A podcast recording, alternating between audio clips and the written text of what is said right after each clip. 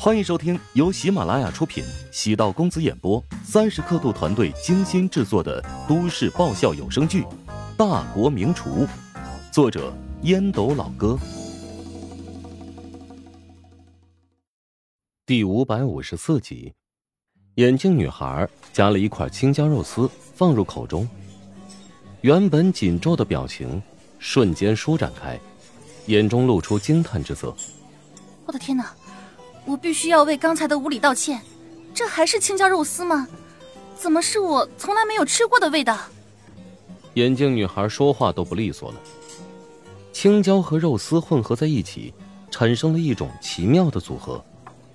肉丝很嫩，没有丝毫的肥肉，应该是用特殊的方式处理，所以入口有一种独特的嚼劲儿。青椒炒得很脆，牙齿咬碎之后爆出的酱汁。清香味瞬间充斥口腔，一股淡淡的辣味刺激味蕾，感觉呼吸和心跳开始加速。汤汁有一阵淡淡的浓香，用米饭拌匀之后，送一勺入口。饱满的米粒儿在汤汁的滋润下，瞬间提升了一个档次，仿佛含着一粒粒宝石。耐心的咀嚼了十多下，才咽入腹中。热量从胃里散发，感觉整个人的细胞被点燃了一般。眼镜女孩发自肺腑的说道：“太棒了，nice，绝对是我这辈子吃过最好吃的青椒肉丝套餐，能得到你的认同还真是不容易啊。”见宿舍最毒舌的一位都已经宣判封顶，马尾女孩很满足。马尾女孩继续科普道。我之前听说直大食堂那边的套餐，他们的套餐都是用高汤作为底料炒制而成的，所以味道特别不一样，肯定是这个原因。开始品尝它的鱼香茄子。鱼香茄子最精华之处在于汤汁，粘稠鲜亮的汁液均匀的裹着茄子，茄子被烹煮的很软烂，微微有点烫，吃起来需要略微小心。茄子入口爽润，汤汁在口腔内流淌，宛如含了美玉般润口。突然觉得，自己可以至少吃五碗米饭。可惜米饭只有一碗，而且即使花钱，也不可以增添。略微有些遗憾，但正因为遗憾，才难能可贵。多日来一直等待食堂开业，当能品尝到的这一刻。一切都是值得的。其实他更想去楼下试一试，只是免费对于学生而言，诱惑力显然更大。让人意外的是，即使免费，但味道却让人齿颊留香。不出意外，师大的乔帮主食堂会迅速红火，因为位于大学城的缘故，比起职大那边更有潜力。听乔帮主想要租下穷大的第二食堂，现在穷大的学生恐怕要羡慕不已了。至于发带女孩点的是西红柿炒鸡蛋套餐，最常见的套餐，任何人都能制作。很难想象，这个套餐能带给人什么样的震撼。当他品尝第一口时，整个人就愣住了。柔嫩的鸡蛋，清香的西红柿。酸甜可口的汤汁，让他一句话也说不出来。他也做过西红柿炒鸡蛋，显然与这道菜是不一样的滋味。鸡蛋和西红柿没有丝毫的特别，但依靠独特的烹饪技巧，却形成了一种难以复制的口感。忘记了只吃一半的决定，迅速开始对付西红柿炒鸡蛋和米饭，眨眼间便光盘。速度之快，将他自己也吓了一跳。发带女孩兴奋道：“哇，我的天哪！难怪直大食堂一直都在炫耀他们的食堂堪比五星级。我现在总算是明白了，连套餐都那么美味，估计呀，一楼的点餐肯定更加好吃。咱们作为学生，在二楼吃一吃套餐就好了。一楼最便宜的一道菜要一百八十八元，你能吃得起吗？”心里却有些强烈的不平，决心等工作了、赚钱了，一定要到一楼美美的吃上一顿。发带女孩震惊道：“啊，价格这么贵，还有人消费吗？完全就是个黑店呀！”对于一个月生活费只有一千五左右的大学生而言，一顿饭吃掉一两周的生活费，简直难以想象。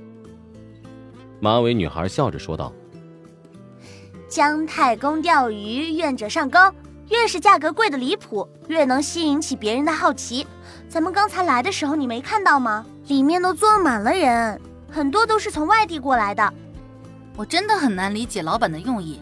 这么好吃的套餐，完全可以定价二三十一份，为什么要将点餐的菜价定得那么高呢？套餐呢，是针对咱们学生的。”充分考虑咱们的经济能力，满足我们的需求。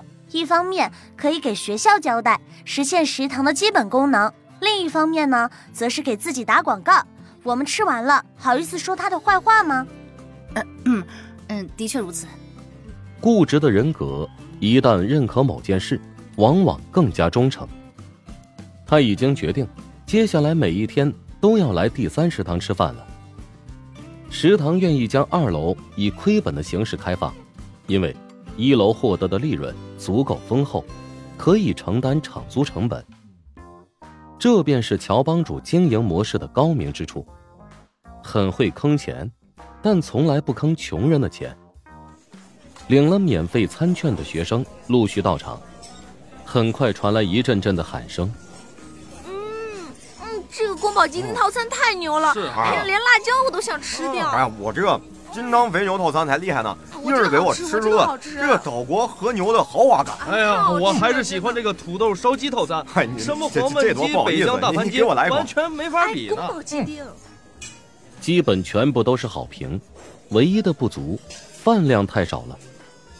服务员给顾客填写评价表的时候，所有顾客都写上了这个改进建议。从食堂二楼的顾客反应来看，乔帮主的食堂在师大迅速获得了认可。只要继续保持下去，很快就能打败其他竞争对手。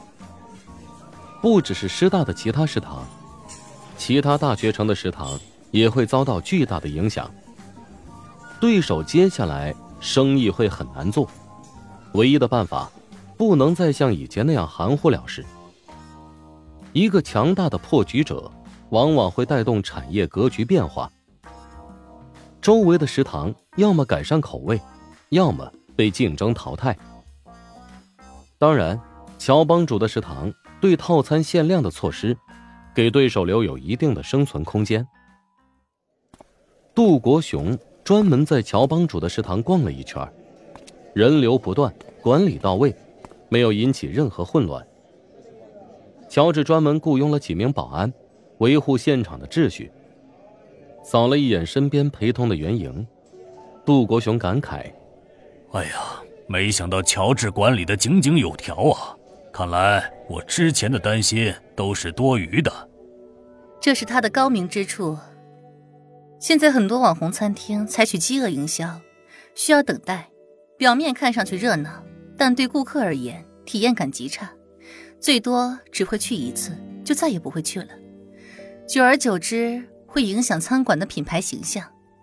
乔治利用互联网手段，在网上先进行排位，将等位的问题轻松解决了。我前年在法国旅游，法国餐馆吃饭都是预约制。你想要在一家餐馆吃饭，必须提前一周甚至半个月预约，而餐馆呢，根本不接待临时到店的顾客。与各国的食客习惯有关。华夏人情愿喜欢等待，也不喜欢预约。不过，这种方式会慢慢改变的。哈哈哈！找个人问问，今天的营业额已经多少了？本集播讲完毕，感谢您的收听。如果喜欢本书，请订阅并关注主播。喜马拉雅铁三角将为你带来更多精彩内容。